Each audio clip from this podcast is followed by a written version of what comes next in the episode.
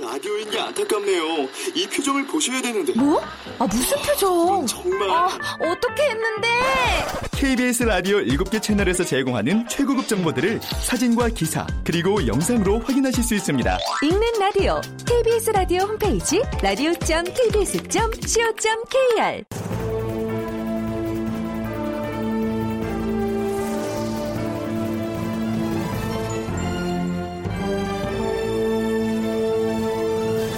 다큐멘터리 역사를 찾아서.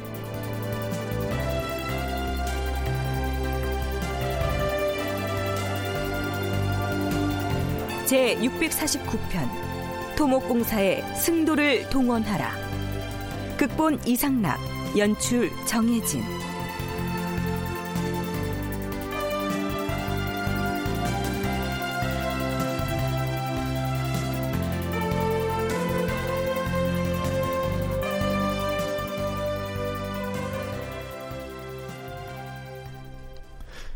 여러분 안녕하십니까? 역사를 찾아서의 김석환입니다.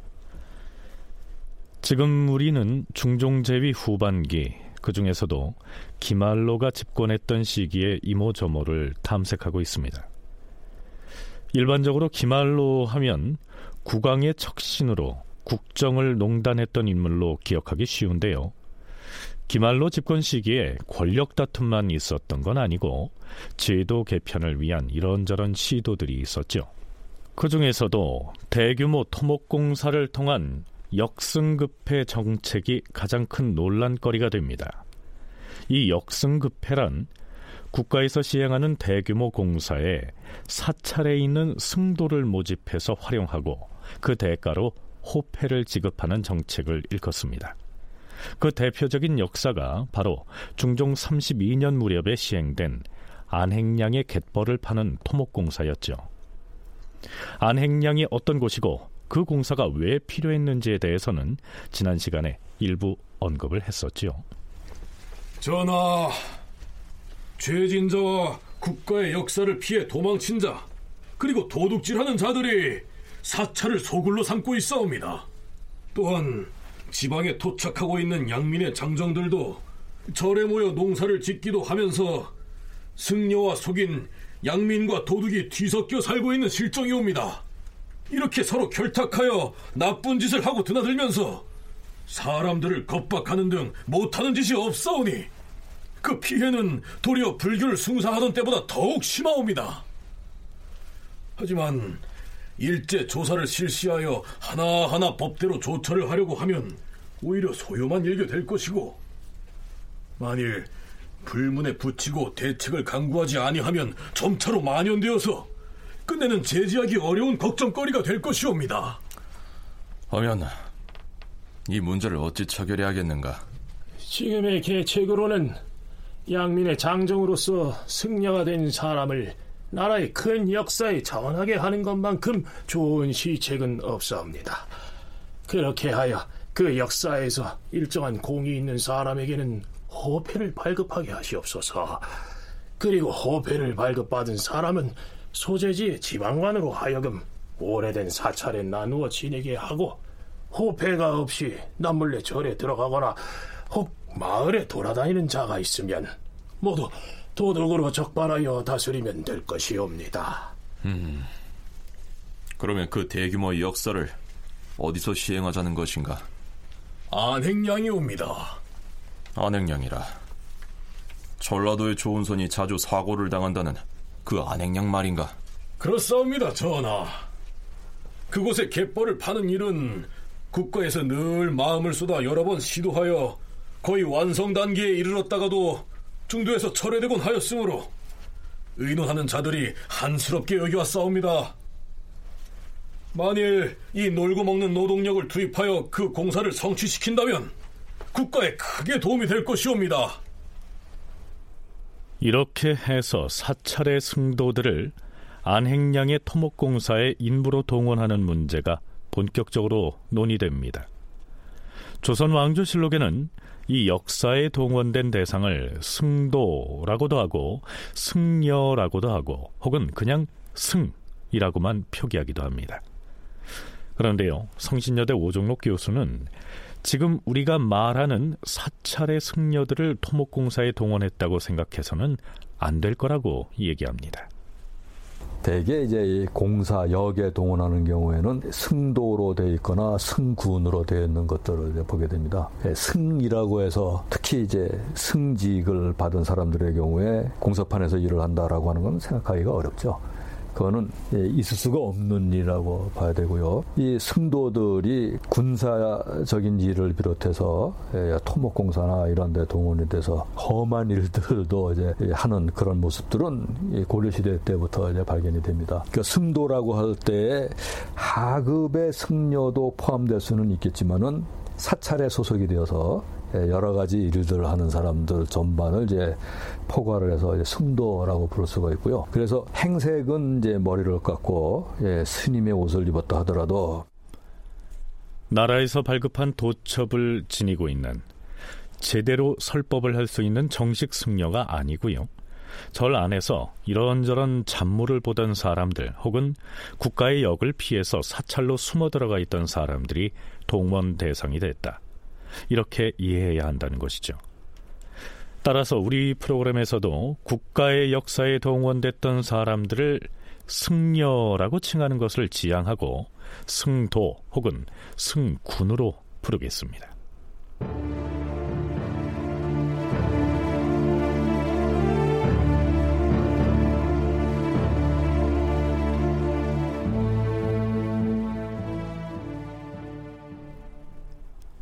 자, 그런데 국가에서 시행하는 역사, 즉 공역에 승도나 승군을 동원하려는 발상은 안행량 토목공사 때 처음으로 한 것은 아니었습니다. 그 이전에 견항진에 둑을 쌓아서 막는 공사가 있었는데요. 그때 이미 승군을 동원했다는 기록이 나타납니다. 우선 견항이 어떤 곳인지 살펴보죠.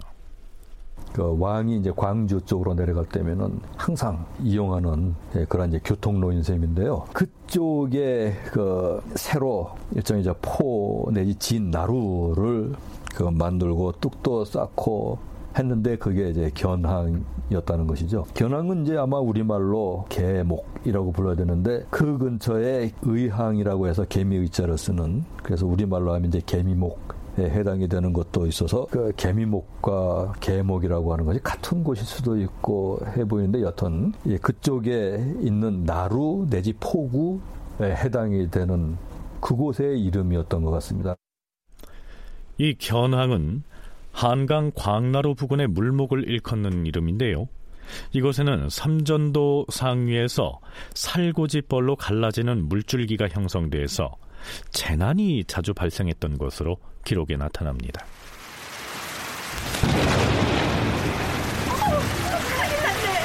물이 점점 불어서 위험한데. 어떡해. 사람들 아직 건너지 못했는데. 빨리 빨리 건너와. 어, 저쪽으로 돌아서라니까. 저기 저쪽으로. 저기 봐 저기. 어, 저쪽 저거. 어, 무너지는 거 아니야? 거기 무너진다고? 어, 무너지면 큰일인데.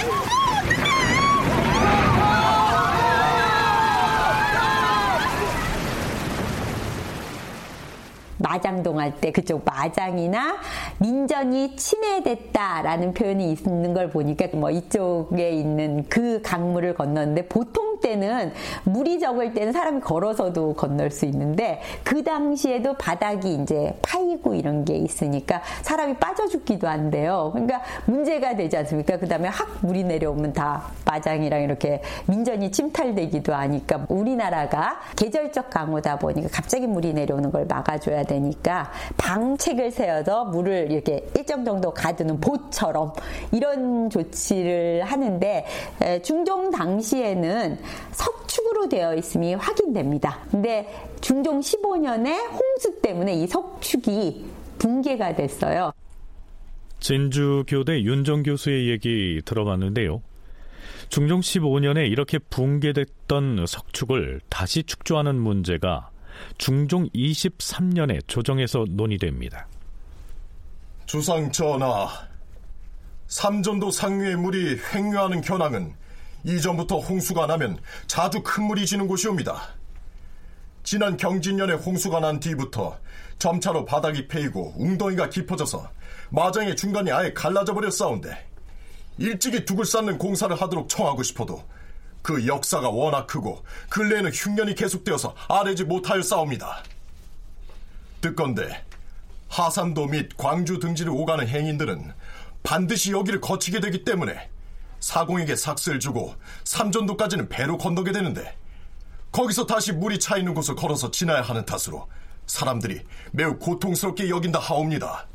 그렇사옵니다, 전하.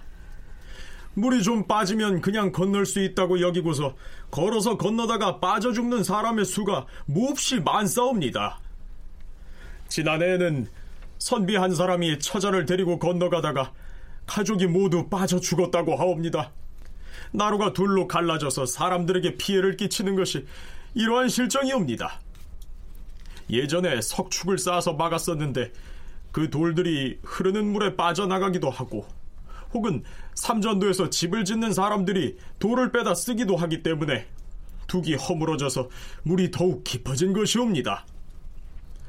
바라옵건대 수군을 동원하여서라도 석축을 넓게 쌓도록 함이 어떻게 싸웁니까?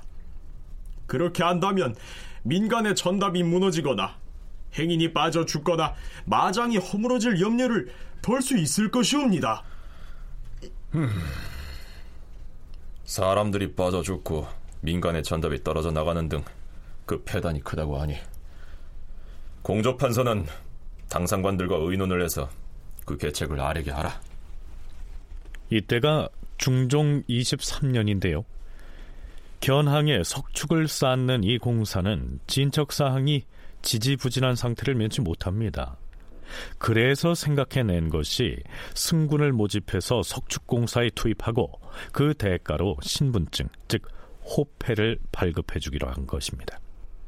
중종 23년 그래서 1528년에서부터 공사를 계속 하고 있는 것이 나타나요. 그런데 당시에는 이제 경기의 수군을 동원을 해서 지속적으로 공사를 했는데 시간이 그렇게 오래 쭉 진행이 되면서도 성과가 그렇게 크게 나지 않았던 모양입니다. 그러다 보니까 일종의 상을 내걸고 승군들 예, 이들을 동원을 해서 예, 일정한 그 정도 날짜 이제 공사를 하고 나면은 그 신분증을 발급해주는 그러니까 호패를 이제 발급해주는 것을 이제 내걸고 이 사람들을 동원을 해서 이제 공사를 하게 되었던 모양입니다.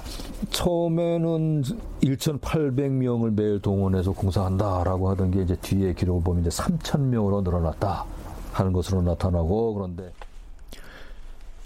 그렇다고 이 석축공사에 승군들만 동원된 것은 아니고요.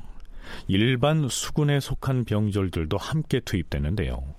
승군과 수군 중에서 어느 쪽 인부들이 더 실적이 좋았을까요? 중종 31년 2월의 실록 기사를 살펴보죠. 주상 전하, 지금 견항 석축공사가 큰 진척을 보이고 있사옵니다. 하운데 승군과 수군과는 근만이 같지 않사옵니다. 근만이 같지 않다 하였는가? 그러하옵니다, 전하. 승근과 수군이 근만이 같지 않다라고 했는데요. 여기에서 근만이란 근면함과 태만함, 즉 부지런함과 게으른 것을 일컫죠. 견항의 석축공사는 돌을 깨고 나르고 쌓고 하는 중노동이었습니다. 그런데 승군과 수군 중에서 누가 더 열심히 노동에 임했을까요? 아이고,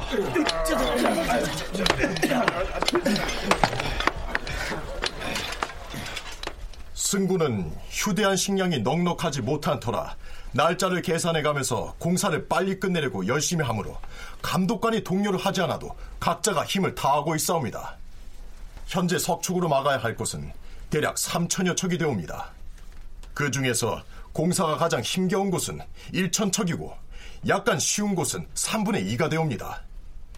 현재 공사에 참여하고 있는 승군은 1,800여 명인데 이들은 힘든 공사를 맡아서도 매우 열심히 일하고 있을 뿐 아니라 그들 말고도 부역을 하겠다고 줄줄이 모여들고 있사옵니다. 수군과는 비교도 안 되옵니다. 그렇사옵니다, 전하. 토석을 짊어지고 나르는 등 매우 어려운 일을 동료를 가하지 않아도 각자가 힘을 다하여 해내고 있사옵니다. 호패 발급은 어찌하고 있는가? 승군들은 일정 기일 동안 부역을 하면 호패를 발급해 주어야 하는데 이들이 부역을 일시에 마치는 것이 아니어서 선후에 차별이 있으므로 공사가 끝나는 대로 호패를 발급해 주어야 하옵니다. 공조, 호조, 예조가 한 군데서 제작하여 발급해 주지 아니하면 그 일을 이리저리 이첩하는 과정에서 폐단이 생기게 될 것이옵니다.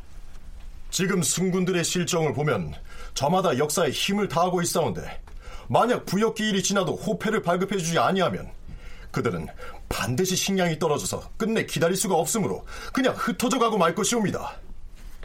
이처럼 큰 강을 가로막는 역사는 결코 작은 일이 아니옵니다. 수천 명의 인력이 하루 이틀만 공사를 중단하여도 막대한 차질이 있을 것이옵니다. 네, 한마디로 견항의 석축공사에 승군을 동원해서 지대한 성과를 거둔 것이죠. 물론 호패 발급이라고 하는 보상이 주어졌기 때문이었겠죠. 중종 30년 8월에 20세에서 60세의 승려를 동원해서 역사를 해서 여기에서는 자원 모역이라고 합니다. 승려를 대상으로 모역을 하면 일정 정도의 호패를 주겠다. 그래서 양인으로 신분을 보장해주는 조처를 내렸죠. 그래서 31년 2월에 3천 명의 역승을 동원해서 성과를 거뒀습니다. 이게 성공을 하니까 안행량 본사로 바로 아 이 방법이 괜찮구나 그리고 가장 가시적인 것으로 보일 수 있으니까 바로 안행량 굴착공사로 이어졌던 것입니다. 안행량의 갯벌을 파는 굴착공사에 승도 혹은 승군을 동원하기로 한 데에는 바로 그 견항 석축공사의 성공 사례가 배경이 됐다. 이런 얘기입니다.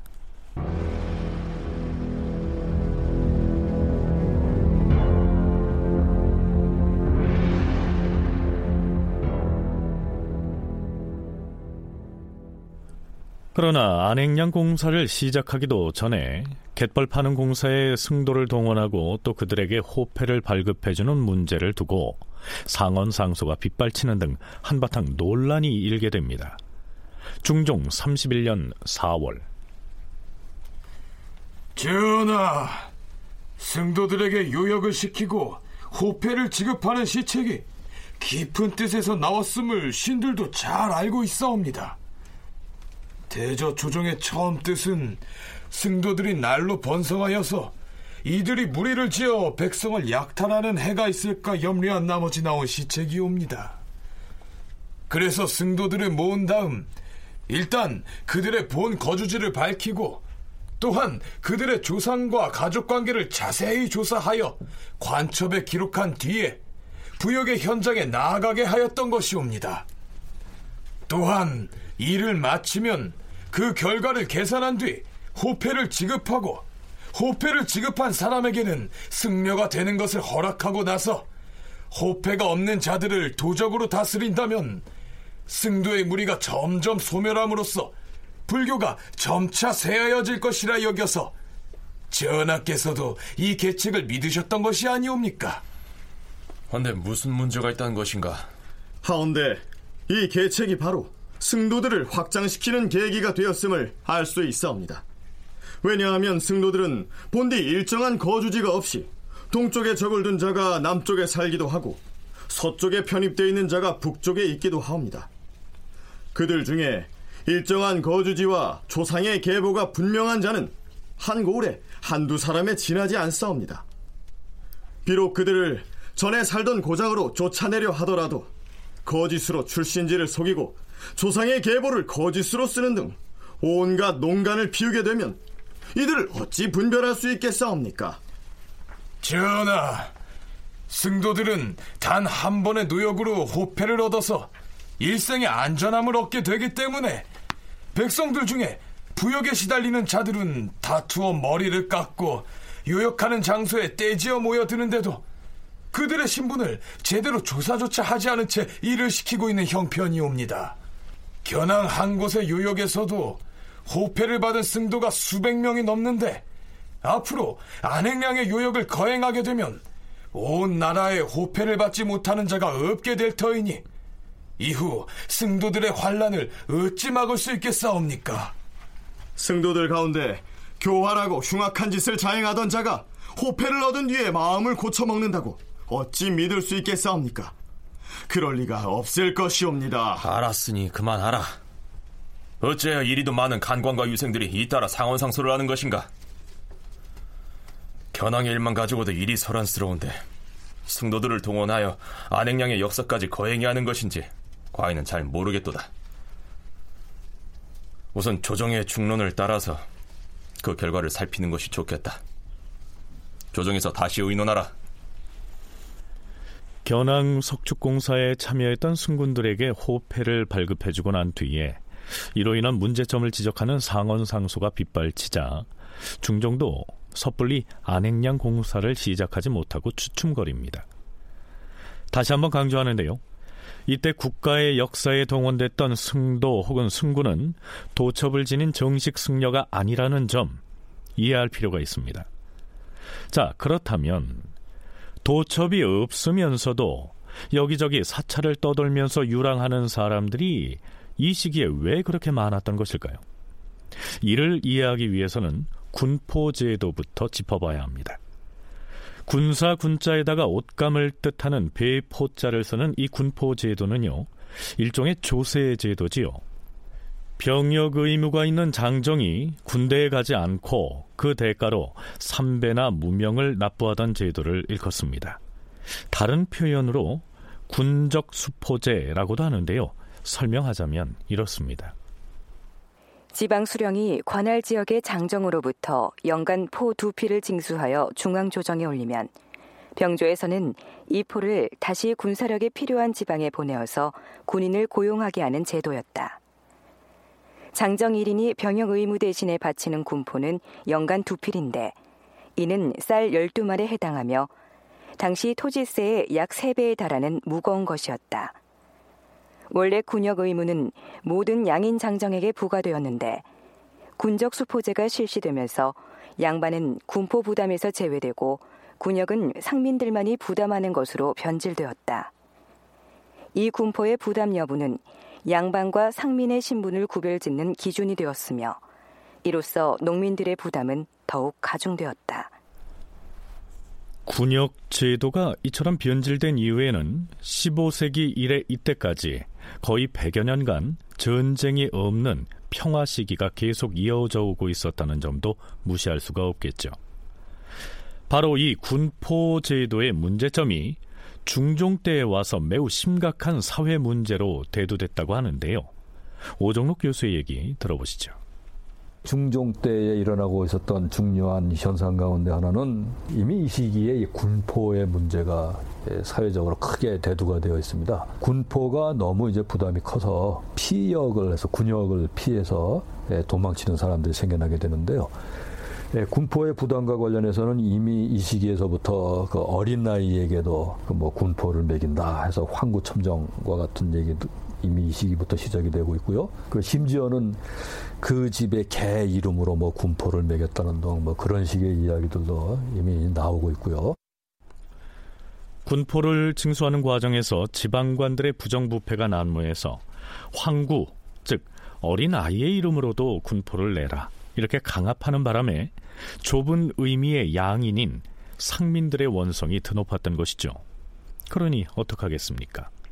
군역의 의무를 피해 도망쳐서 인근 사찰을 떠돌게 됩니다. 이들이 절에 들어가서 승도가 된 것이죠.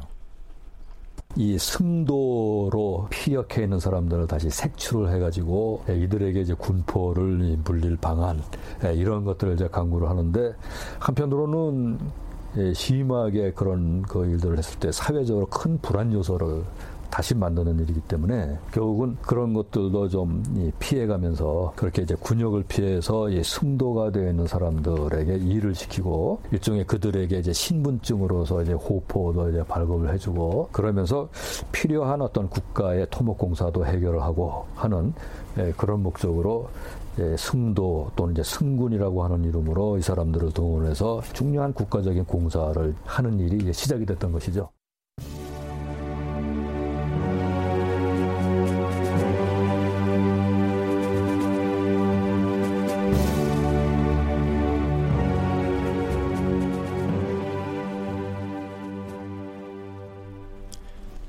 견항 석축공사 이후에 당국으로부터 새로이 호패를 받은 사람들에 대해서 가장 격하게 거부감을 표한 측은 성균관 유생들이었습니다.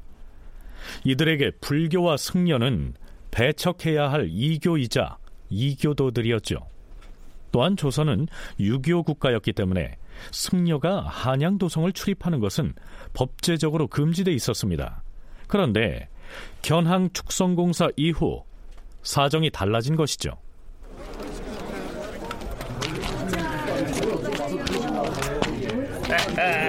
모처럼 한양도성에 올라왔더니 과연 사람들이 많구나. 도성의 저작거리에 탁발을 나와보는 것이 대체 얼마만인가? 그래 그러게나 말이세. 나무 관세음 보살. 나무 관세음 보살. 아니 세상이 어찌 되려고 머리 깎은 중들이 한양도성을 휘젓고 다닌단 말인가?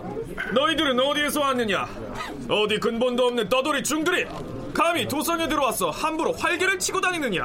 뭐라? 그럼 너희들은 누구냐? 어허! 보면 모르겠느냐?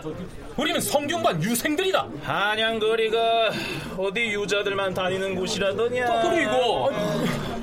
우릴 보고 근본 없는 떠돌이 중이라 하였느냐? 자자. 이게 보이지 않느냐? 봐라 나라에서 발급해준 호패다! 내 호패도 보여줄 터이니 어디 눈 있으면 똑똑히 보아라. 내가 이래 봬도 현황 석축공사 때 공을 세워서 호패 발급 받았는데 감히 누굴 보고 떠들이 중이라는 것이냐? 견항의 석축공사 때 호패를 발급받은 자들이 이처럼 거리를 횡행하자 성균관 유생들이 일제히 상언 상소를 하고 나서지요. 전하, 오도와 우리 백성에 있어 불교와 승려는 나무의 벌레와 벼의 해충 같은 것이옵니다. 고려 시대의 옛 임금 가운데 불교에 미혹되었다가 그 효험은 거두지 못한 채 화만 당했던 사례가 청사의 기록에 뚜렷하온데 불행히도 그 폐해가 지금 우리나라에까지 이르러 싸웁니다. 네, 앞에서 불교와 승려는 오도와 백성에게 해충 같은 것이다 라고 했는데요. 여기서 오도는 우리가 믿는 도, 즉 유교를 일컫습니다. 의지할 데 없는 백성들 가운데 머리 깎고 승복을 입고서 깊은 산으로 들어가 국가에서 시행하는 요역을 기피하는 자들이 있사옵니다. 전하께서는 차마 이들을 넓은 도량으로 요역에 참여하도록 허락하시고 그 공로를 따져서 호패를 지급하여 이 땅에 함께 살게 하셨사오니 이는 천하의 지극한 은혜요 두터운 덕이옵니다. 하온데 저들은 요역에 나아간 지 몇 달 안 되어서 갑자기 사나운 마음을 품어 호패가 있음을 믿고서 거리를 돌아다니면서 양식을 구걸하는 등 사람들을 유혹하는가 하면 도성 안을 돌아다니면서도 두려워하는 기색이 없사옵니다. 이제는 백성들도 그들을 바라보는 데에 익숙해져서 전혀 괴이하게 여기지도 않게 되었사옵니다. 전하께서는 이들에게 금제를 가하지 아니하시고 꿩이나 토끼 같은 이 산속의 무리들로 하여금 일반 백성들과 뒤섞여 구별이 없게 방치하셨사오니 신들은 이 점을 깊이 우려하고 탄식하는 것이옵니다. 대저 서울은 사방의 중심이며 법을 시행하는 기점이 되는 곳이옵니다. 입고 있는 복색이 다른 자는 철저히 검색하여서 못된 무리들의 통행을 금함으로써 백성들과 함께 살지 못하게 해야 하는 것은 말할 것도 없는 일이옵니다. 전에는 일반인의 옷과 관을 빌려 입고서 두려운 마음으로 조심조심 도성문을 들어오던 자들이 지금은 아예 승려의 옷을 버젓이 차려입고서 마음대로 활보하고 있으니 하물며 도성 이외의 대소도읍과 궁벽한 시골에서는 오죽하게 싸웁니까? 주상 전하, 저 멀리 금강산의 장안사라는 사찰에서 온 이선이라는 이름의 중은 토성 안에 모르는 자가 없사온데 어찌 이 자를 잡아들이지 않는 것이옵니까? 견항의 역사 이후에 호패를 받은 자들의 폐단이 이러할진데 어찌 금령을 내려 이들을 다스리지 않으시는 것이옵니까? 자, 유생들의 이러한 상언상소를 이해하기 위해서는 조선이 매우 강고한 유교 국가였으며 성균관의 유생들은 바로 그 유학을 공부하는 학생들이라고 하는 점을 전제로 해야겠죠. 이러한 문제 말고도 군역을 피해서 사찰로 도망치는 사람들에게 토목공사에 참여시킨 다음에 호패를 지급함으로써 그 전에 지은 죄를 면탈시켜 준다면 정직하게 군포를 납부한 양인들과의 형평성이 또 문제가 되겠죠. 말하자면 군역 혹은 국역 체제 자체가 붕괴될 우려가 있다는 얘기입니다. 수군 같은 경우는 요역화되고 그렇게 되면서 고역에 시달려서 점점 피역의 문제가 발생하는데 이런 것을 국가가 계속적으로 하는 것은 문제일 수밖에 없습니다. 국역 체계를 붕괴시키는 문제가 될 수밖에 없죠. 는 정부는 이렇게 얘기했습니다. 얘네들이 떠돌이가 되면서 도성을 막 다니니까 치안에도 문제가 있고 이 승려 머리 깎고 다니는 애들을 다 이렇게 해서 외려 불교를 금하는 효과가 있을 거다. 양산화해서 제대로 된 양민을 만들 수 있을 것이다. 라고 하지만 실제로 이제 군역에 이런 모역에 동원돼서 역사를 하게 되면 어떤 부작용이 있을 수 있냐면 자기가 국가의 역을 지고 있기 때문에 지금 하고 있기 때문에 당당하게 옛날에 숨어 있는 것 것과 달리 도성을 막 다닐 수가 있겠죠. 안행량의 개퍼를 굴착하는 토목공사는 안행량의 뱃길만큼이나 그 전도가 험난해 보이는데요. 자, 잘 될까요?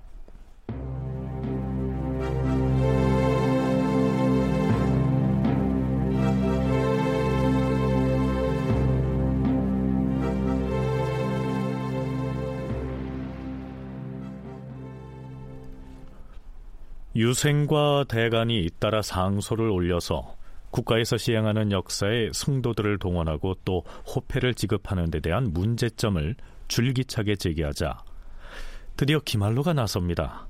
중종 31년 8월 전하, 본래 승도들은 나라에서 시행하는 부역을 모면하려고 도피한 사람이거나 혹은 죄를 짓고 숨어 다니는 자들이라 일일이 다 찾아서 벌을 줄 수가 없기 때문에 부득이 계획을 세워서 그들을 부리려고 하는 것이옵니다.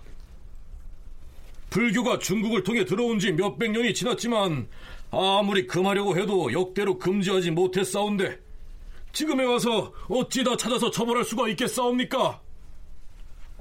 호패나 도첩을 지급하는 것은 그 승도들에게 함부로 행동하지 못하게 하려는 것뿐이옵니다.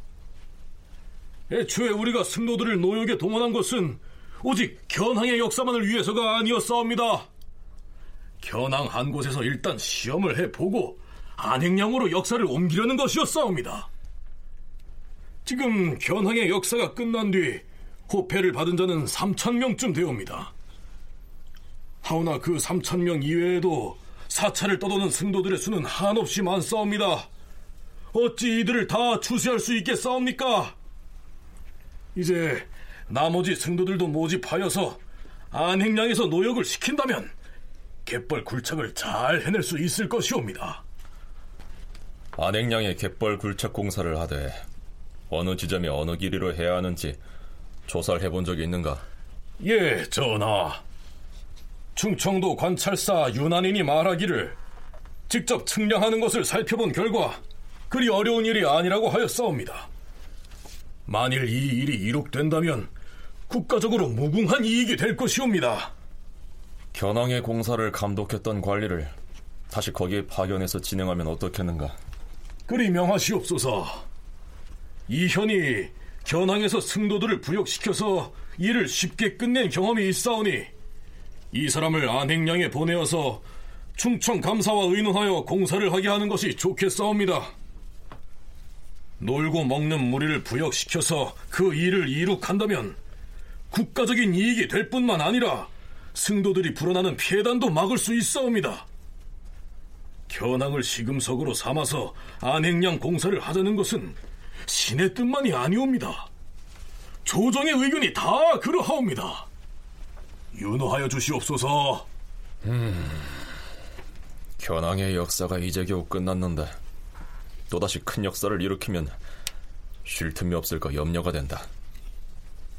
그러나 애초부터 안행량의 굴착을 위해 견항의 역사를 시험 삼아 시작했으니 지금 와서 하지 않는다고 하면 국법이 실없게 될 것이므로 굴착하는 것이 마땅하겠다. 안행량 굴착 공사를 시행하도록 하라. 이렇게 해서 여러 불만의 목소리가 있었지만 당대의 실권자 김한로가 국왕인 중종의 재가를 얻어서 안행량의 갯벌 굴착 공사를 시행하기로 결정합니다. 다음으로는 안행량의 어느 지점을 파서 뱃길을 낼 것인지를 정해야 합니다. 우선은 견항의 석축 공사를 성공적으로 해냈던 이현을 안행량의 공사를 지휘할 이 경차관으로 임명해서 내려보냅니다.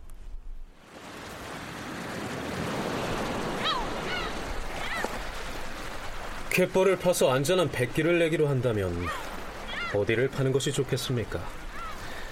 이 지역 사정에 밝으시니 말씀을 해보시지요. 팔 수 있는 곳은 두 곳입니다. 저기 보이는 저쪽을 굴포라고 하는데 음. 굴포는 밀물이 되어도 조수의 깊이가 겨우 두 자 남짓밖에 되지 않습니다. 굴착을 하더라도 큰 배는 다닐 수가 없기 때문에 크게 이로울 것이 없습니다. 고려 시대에도 안행량의 굴착 공사를 했었다는데 그땐 어디를 판 것입니까? 아, 바로 저쪽 굴포를 봤었죠. 우리 세조 대왕 때에도 저곳을 굴착하는 공사를 했는데 도중에 중단하고 말았습니다. 하, 굴포 쪽은 애써 파봤자 수심이 얕아서 실익이 없다. 그럼 또 팔만한 곳이 어디 있습니까? 아, 아, 그 저기 저 너머에 의향이라는 곳이 있는데 그곳을 굴착한다면 아마도 수로를 확보하는데 용이할 것입니다. 음. 어디 그럼 도면에다 표시를 해봅시다. 자, 여기가 굴포이고 의향은 의향은 여기 이 지점입니다. 거기도 갯벌입니까? 거기는 모래가 많습니다. 그러면 거기서 모래를 파서 사람들에게 일일이 해 저쪽 고개를 넘어가서 버리게 하면 너무 힘든 역사가 될 터인데. 차라리 모래를 파서 배에다 싣고서 바다 쪽으로 쭉 나아가서 버리게 하면 역사가 한결 수월할 것입니다. 아, 그런 방법이 있었군요. 그러면 조정에 올라가서 네 그렇게 보고를 하겠습니다. 자, 여기에서 후보지로 오른 의항이라고 하는 곳은 지금의 충청남도 태안군 소원면 의항리 일대를 일컫습니다. 현지에 내려갔던 경차관 이현이 올라와서 보고를 하자 굴착공사 지점을 정하는 문제로 대신들 간에 또 한 번 논란이 벌어지죠. 안행량의 굴포는 고려 때 왕강이라는 자가 공사를 지휘하여 굴착을 시도했었으나 미처 이루지 못하고 중단을 했사옵니다. 그런데 오늘 경차관 이현의 말을 들으니 굴포보다 의항을 파는 것이 공역도 적게 들고 바다에서 배가 난파되는 것도 피할 수 있다고 하옵니다. 그러나 의향 쪽에도 수로가 험한 곳이 한 군데 있고 또한 길이가 300리나 뻗쳐 있다고 하니 그 덕실을 잘 헤아려 봐야 할 것이옵니다. 굴포를 판다면 수로가 가까워져서 전라도 쪽에서 올라오는 백길과 연하게 되므로 좋은 선이 이곳을 경유하여 곧바로 서울로 올라올 수가 있고 경상도의 조은도 이곳을 경유하여 옮겨올 수 있을 것이오니 이곳을 굴착한다면 참으로 만세토록 무궁한 이로움을 얻을 것이옵니다. 허나 고려 때 왕강이 파다가 성공하지 못했다 하지 않았는가? 전하, 고려 때에야 기강이 해이하고 동원된 군졸들도 연약했을 것이니 어떻게 이런 큰일을 그들이 이룰 수 있었겠사옵니까? 중국은 500여리나 되는 땅이라도 굴착하는데 이 굴포는 육지와 습지가 함께 이어져 있어서 물을 건너는 곳은 겨우 20리 거리에 불과하옵니다. 그러나 이 역사를 이현의 말만 듣고 결단한다면 사람들이 보기에도 경솔한 듯하고 무게가 없게 여겨질 것이오니 부득이 조정의 중신들을 다시 보내서 그 형세를 살펴본 뒤에 조처하게 하시옵소서. 그러나 이런저런 논란 끝에 결국 굴포가 아닌 의항 쪽을 굴착해서 수로를 내는 것으로 결말은 납니다. 이 당시에 중종대의 공사는 세조 때 이제 중단된 거를 다시 하는 데 있어서 이 지역은 아니라 그러고요. 의향이라는 곳을 개착하는 거랍니다. 그래서 표고도 낮고 상대적으로 표고가 20에서 30m밖에 안 되고 길이가 2km밖에 안 된답니다. 그래서 기존의 굴포는 뻘이 있고 밑이 단단한 안반층이 있어서 파기가 어려웠는데 비해서 어, 이 의향은 모래여서 상대적으로 파기가 쉬웠답니다. 그래서 파는 공세는 일단 성공을 하는 걸로 보입니다. 2km 정도에. 이거는 중종 17년에 이미 3도 채찰사였던 고영산이 제기했던 거고요. 이거를 김한로 때 적극적으로 동원해서 시행을 하기로 한 거죠. 자, 이제 공사 책임자를 임명해야겠죠. 전하, 의항의 굴착 공사는 지난번 견항의 역사보다 훨씬 중하옵니다. 견항의 공사는 한 명의 감독관으로 수행할 수 있었사오나 지금 의항은 서울에서 멀리 떨어진 외방이옵니다. 종사관 한 명으로는 쉽게 일을 처리할 수 없을 것이오니 상품 당상관 한 명을 찰리사라 이름하여 보내는 것이 어떻겠사옵니까? 병조 참지 박수량을 임명하여 파견하면 능히 그 일을 감당할 듯 하오니 그를 차출하여 보내는 것이 온당할 것 같사옵니다. 음, 견항은 가까운 곳이어서 이연에게만 맡겼어도 공을 이룰 수 있었으나 의향은 먼 곳이고 그 공역 또한 매우 중하니 한 사람으로는 감당할 수가 없을 것이다. 박수량을 찰리사로 임명하여 보낼 것이니 그리 처결하라. 헌데 승군 모집은 어찌할 것인가? 승군으로서는 나이 15세 이상 50세 미만인 자들을 대상으로 지난번 현황에서 역사하였던 자들을 제외한 나머지 모두를 받아들인다고 하는 것이 옳겠사옵니다. 그럼에도 불구하고 역사에 자원하지 않고 숨어있는 승도들은 논제하게 하시옵소서. 그 자들을 무슨 벌로 논제하는 것이 좋겠는가? 부모와 형제가 없으면 사촌까지 전가사변하게 하시옵소서. 사촌까지 전가사변이면 그 벌이 너무 과중하지 않은가? 삼촌까지로 하고 장, 백에 도삼년으로 고쳐서 청하는 것이 좋을 것이다. 전가사변은 가족 모두를 평안도나 함경도의 오지로 강제 이주시키는 것을 말합니다. 그러니까 사찰을 떠도는 승도들 중에서 지난번 견항 석축공사에 참여해서 호패를 받은 사람들을 제외하고는 모두 안행량 역사에 참여할 수 있도록 신청을 받아들이되 그럼에도 불구하고 안행량 공사에 자원하지 않고 여전히 숨어 있다가 발각되는 승도가 있게 되면 곤장 백대를 친 후 삼촌지간의 친척까지 3년간 강제 노동을 하면서 복역해야 하는 도형에 처한다. 이런 얘기입니다.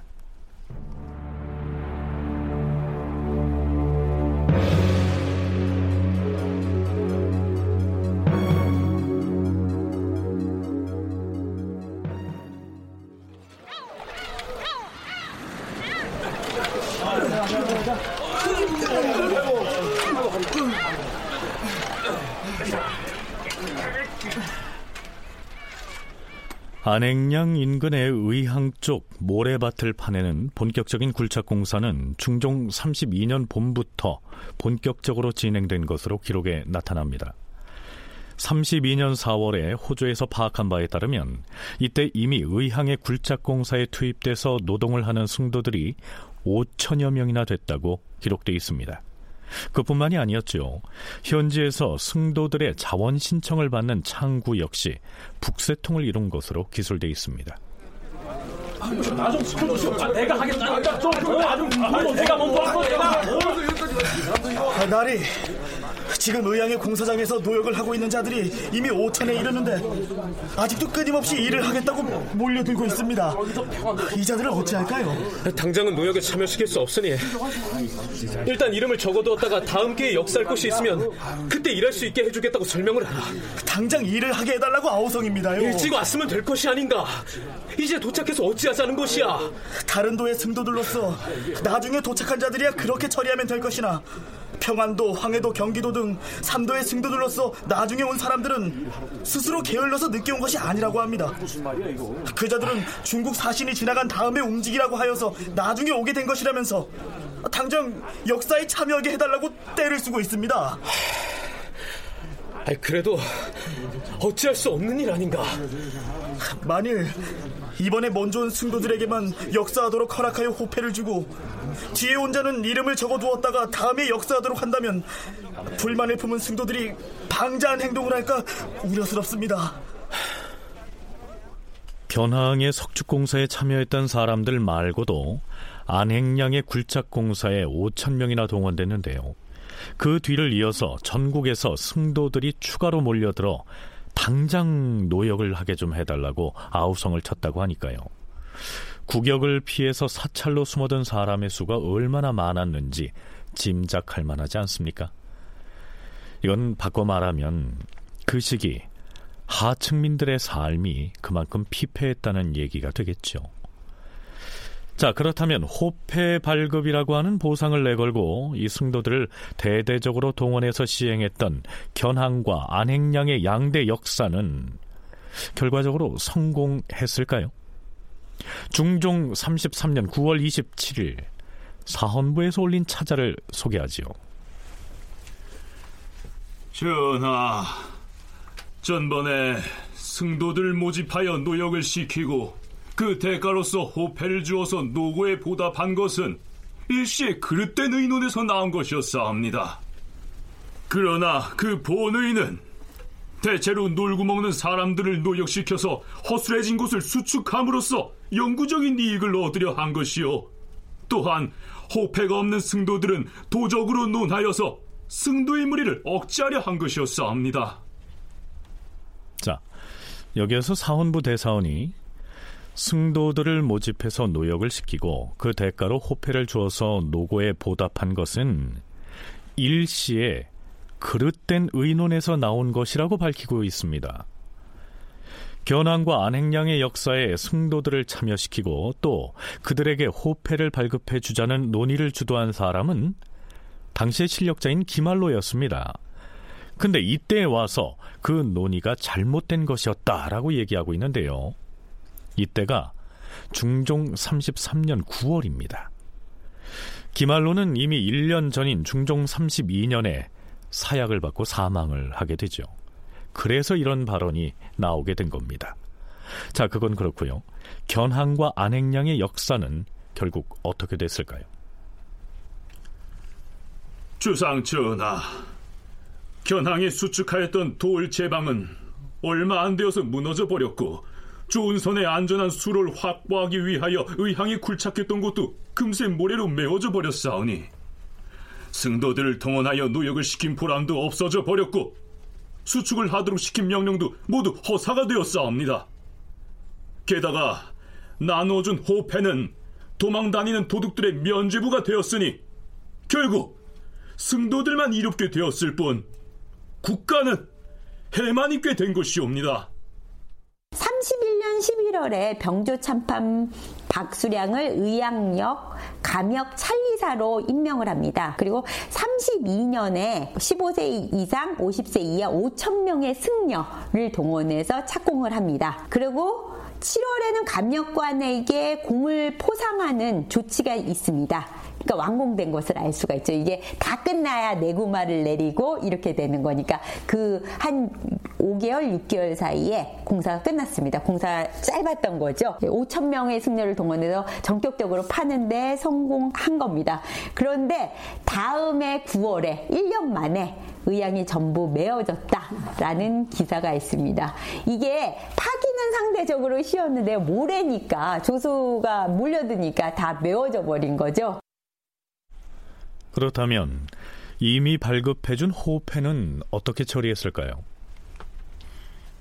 주상 전하, 이제부터라도 호패가 없는 승도들을 일제히 조사하여 법에 따라 엄중히 다스림으로써 그들이 아예 사찰에 접근하지 못하게 하되 호패가 없는 자를 숨겨주면 그 절의 주지도 함께 처벌하게 하시옵소서. 또한 호패를 가지고 있는 자들도 검속을 해서 마을에 함부로 다니지 못하게 하되 금령을 어기면서 제멋대로 행동하는 자가 있으면 역시 호패를 거두어들이게 해야 하옵니다. 그리고 동국여지 승남에 기록되어 있지 않은 사찰과 암자들을 찾아서 철폐하시옵소서. 그리하면 승도들이 백성을 해치고 남을 괴롭히는 폐단이 약간은 억제될 것이옵니다. 자, 근데 이때 중종은요, 사헌부 대사원의 이 발언을 아주 반깁니다. 음, 사헌부에서 올린 이 차자는 내용이 매우 좋구나. 과의만 볼 것이 아니다. 이 문제를 가지고 대신들과 의논을 해야겠다. 중종은 왜 이렇듯 사헌부의 의견에 반색을 했을까요? 엊그제 유생들이 상소를 올려서 과인에게 뭐라 한줄 아는가? 대체 유생들이 뭐라고 했다는 것일까요? 한번 들어보시죠. 전하, 유와 불은 양립할 수가 없고 사와 정은 병행할 수 없으며 음이 성하면 양이 소멸하는 것은 필연적인 이치이옵니다. 옛날 현명한 임금들은 불교를 엄격하게 배척해서 유교가 중천에 떠 있는 태양과 같이 밝았고 이단이 얼음 풀리듯 사라졌던 것이옵니다. 삼가 생각건대 전하께서는 천품이 총명하시고 예지가 뛰어나시옵니다. 하운데 어찌하여 근년에는 승도의 무리가 날로 번성해 유학의 선비들을 흘겨보는 지경이 되었는지 신들은 도통 알 수가 없사옵니다. 지난날 과거 보러 오는 선비들이 여주 신륵사에서 투숙하였는데 그 절의 중들이 감히 종을 치고 소라를 불며 활과 몽둥이를 가지고 함성을 지르면서 위협을 하고 활을 쏘기도 하였으며 유생들을 몽둥이로 때리기까지 하였사옵니다. 그래서 어떤 유생들은 난타당하여 부상을 입기도 하였사오며 심지어 높은 섬돌에서 떨어져 팔이 부러지고 팔목이 꺾이기도 하였사옵니다.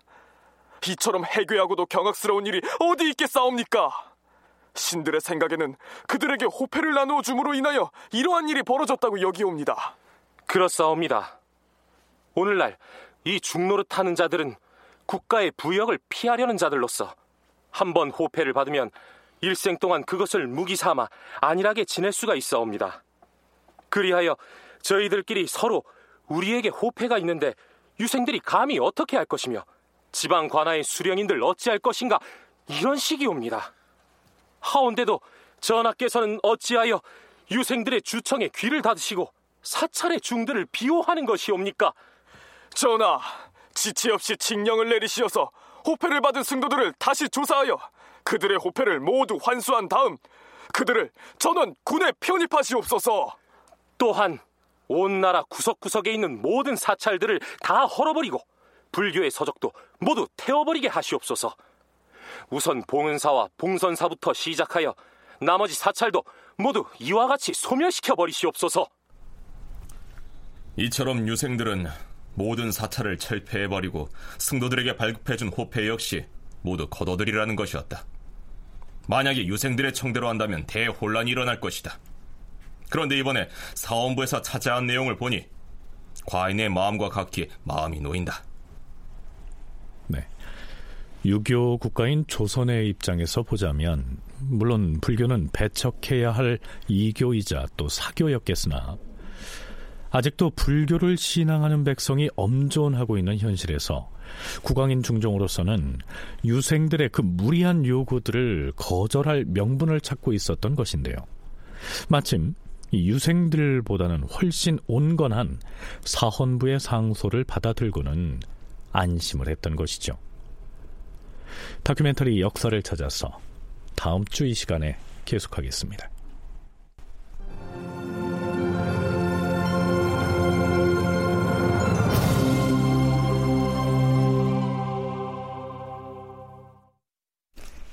출연 이승준, 선우현수, 홍우백, 정의진, 구지원, 이진무, 최결, 송아랑, 이다슬, 하지형, 김용, 김인형, 박주광, 임주환.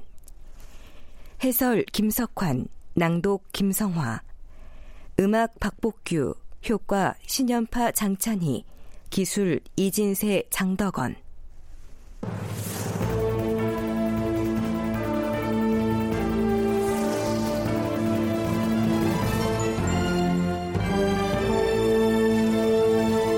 다큐멘터리 역사를 찾아서 제 649편 토목공사의 승도를 동원하라 이상락 극본 정혜진 연출로 보내드렸습니다.